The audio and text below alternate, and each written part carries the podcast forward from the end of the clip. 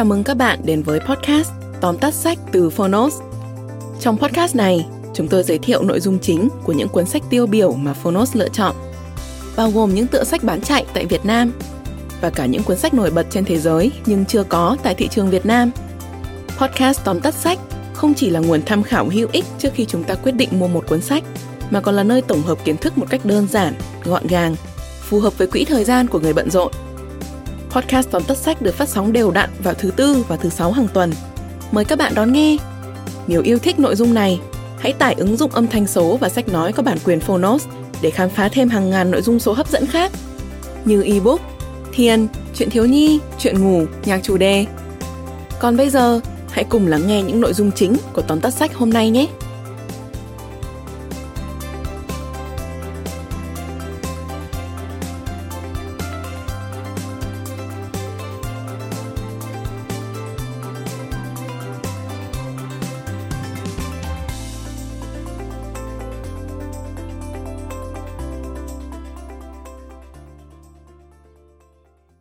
Bạn đang nghe từ Phonos. Tóm tắt sách Nguyên tắc của thịnh vượng Tác giả Daniel Crosby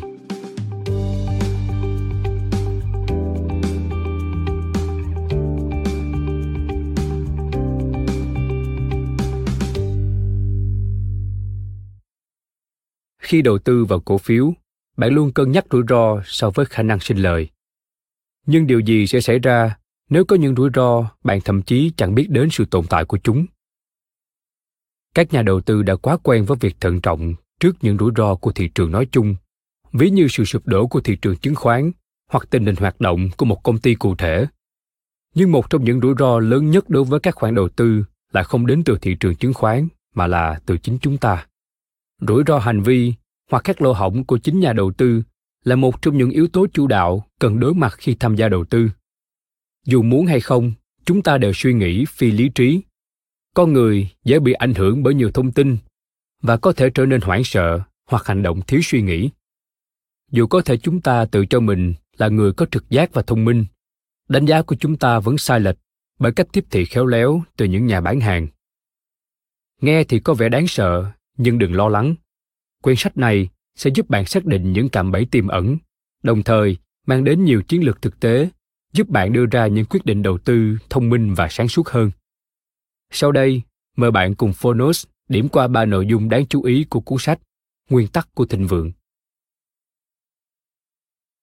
Nội dung thứ nhất, rủi ro thất bại trong đầu tư đến từ việc đánh giá bản thân quá cao. Ngay từ khi còn nhỏ, mọi người được dạy nên suy nghĩ tích cực và tin vào bản thân cũng như kỹ năng của mình. Nhưng điều gì sẽ xảy ra nếu sự tự tin đó thực sự đang kìm hãm chúng ta, sự tự tin nếu được đặt không đúng chỗ có thể gây ra những vấn đề nghiêm trọng, đặc biệt trong đầu tư. Việc không đánh giá chính xác khả năng của bản thân có thể gây tổn hại rất nhiều. Nếu tin rằng mình đặc biệt, bạn sẽ cho rằng sự chiến thắng trên thị trường chứng khoán là nhờ khả năng của bản thân, còn những thất bại là do hoàn cảnh và nằm ngoài tầm kiểm soát của bạn. Đây là lỗi cơ bản cho thấy chúng ta không thể đánh giá chính xác tác động trong các hành động của mình. Quan điểm này sẽ giúp bạn không thể học hỏi từ những sai lầm và khó thể trở nên khôn ngoan hơn, với tư cách là một nhà đầu tư. Bạn có thể cho rằng các quy tắc của thị trường chứng khoán không áp dụng cho bạn. Và chính điều đó có thể khiến bạn coi thường rủi ro và đưa ra quyết định liều lĩnh. Cũng là là vì bạn quá tự tin vào khả năng của mình. Từ đó, bạn cũng có thể ít tìm kiếm sự trợ giúp từ bên ngoài chẳng hạn như một cố vấn đáng tin cậy.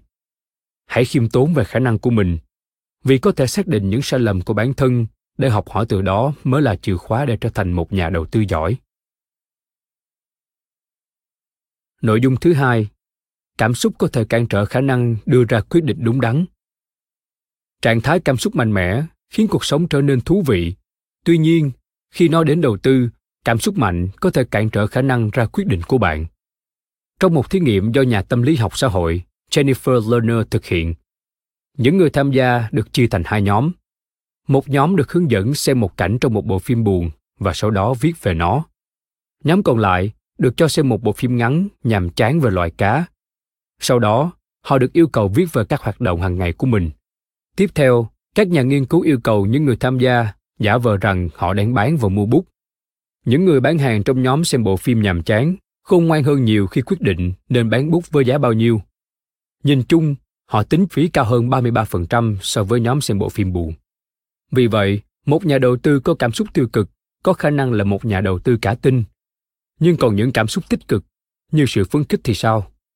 Trong cuốn sách Phi lý trí, khám phá những động lực vô hình ẩn sau những quyết định của con người, xuất bản năm 2009, nhà kinh tế học hành vi Don Ariely đã công bố kết quả của một thí nghiệm được thiết kế để đánh giá tác động của cảm xúc phấn khích đối với việc ra quyết định. Ông đã phỏng vấn một nhóm sinh viên về các hoạt động tình dục của họ. Hỏi những câu như Bạn có lừa dối bạn tình không? Và bạn có quan hệ tình dục mà không đeo bao cao su không? Đầu tiên, hầu hết sinh viên trả lời cả hai câu là không. Sau đó, các nhà nghiên cứu cho nhóm sinh viên đó xem một số hình ảnh khiêu gợi. Rồi các nhà nghiên cứu lặp lại câu hỏi tương tự, nhưng kết quả lần này rất đáng ngạc nhiên. Câu trả lời của sinh viên lúc này cho thấy họ có khả năng lừa dối bạn tình cao hơn 136% và quan hệ tình dục không an toàn cao hơn 25% so với trước khi được xem các hình ảnh khiêu gợi. Cảm giác đam mê và hứng thú đã khiến những sinh viên này liều lĩnh hơn rất nhiều. Họ hoàn toàn biết rõ hành vi đó là vô trách nhiệm, nhưng trong lúc cảm xúc dâng cao, họ đã không thể kiềm chế. Tất nhiên, đầu tư không giống như xem phim có hình ảnh khêu gợi. Nhưng việc thực hiện các giao dịch với con số lớn cũng có thể khơi gợi cảm xúc mạnh mẽ. Như chúng ta đã thấy, cả cảm xúc tích cực và tiêu cực đều có thể ảnh hưởng đến khả năng ra quyết định. Nhưng làm thế nào để học được cách ra quyết định đúng đắn hơn? Nội dung thứ ba, tìm một cố vấn đầu tư đáng tin cậy là một trong những quyết định đầu tư tốt nhất. Nhiều nghiên cứu đã chỉ ra rằng các cố vấn đầu tư có ảnh hưởng quan trọng đến việc giúp các nhà đầu tư đưa ra quyết định tốt hơn và bám sát các kế hoạch đầu tư mà họ đã chọn. Sự hỗ trợ này có thể mang lại lợi tức tài chính đáng kể. Các nhà phân tích tài chính Morningstar ước tính, các nhà đầu tư có cố vấn sinh lời tốt hơn các nhà đầu tư khác 2 đến 3% mỗi năm. Cố vấn có thể đưa ra những hỗ trợ cần thiết trong thời kỳ khủng hoảng. Hãy tưởng tượng, bạn đã đầu tư toàn bộ số tiền tiết kiệm cả đời của mình ngay trước khi thị trường lão dốc trong cuộc khủng hoảng tài chính năm 2008. Nghĩ đến điều này thôi cũng đủ khiến bất kỳ nhà đầu tư nào trở nên lao đao. Vì hầu hết các nhà đầu tư đều gặp khó khăn trong khoảng thời gian sau vụ sụp thị trường. Tuy nhiên, các công ty tư vấn tài chính Ion Hewitt và Financial Engines nhận thấy rằng các nhà đầu tư nhận được sự cố vấn trong những năm 2009 và 2010 thực sự đầu tư tốt hơn các nhà đầu tư khác 2,92%.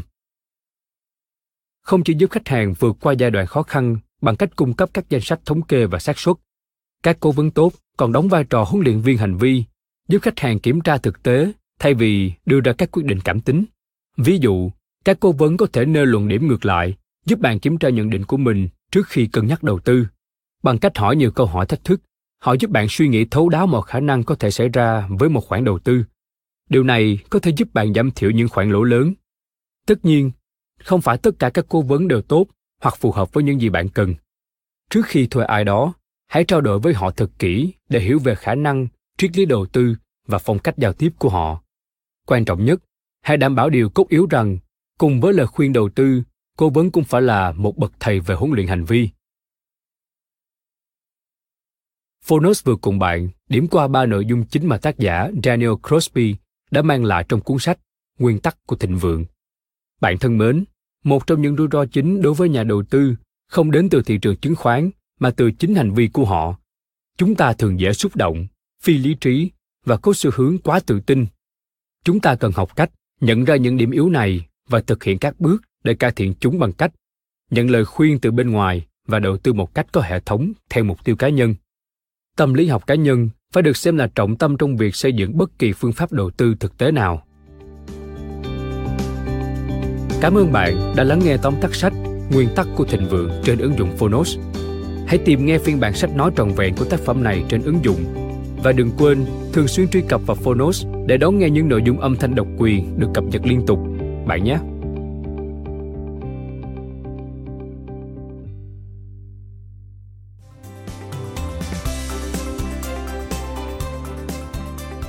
Cảm ơn các bạn đã lắng nghe podcast tóm tắt sách. Podcast này được sản xuất bởi Phonos, ứng dụng âm thanh số và sách nói có bản quyền dành cho người Việt. Hẹn gặp lại các bạn ở những tập tiếp theo.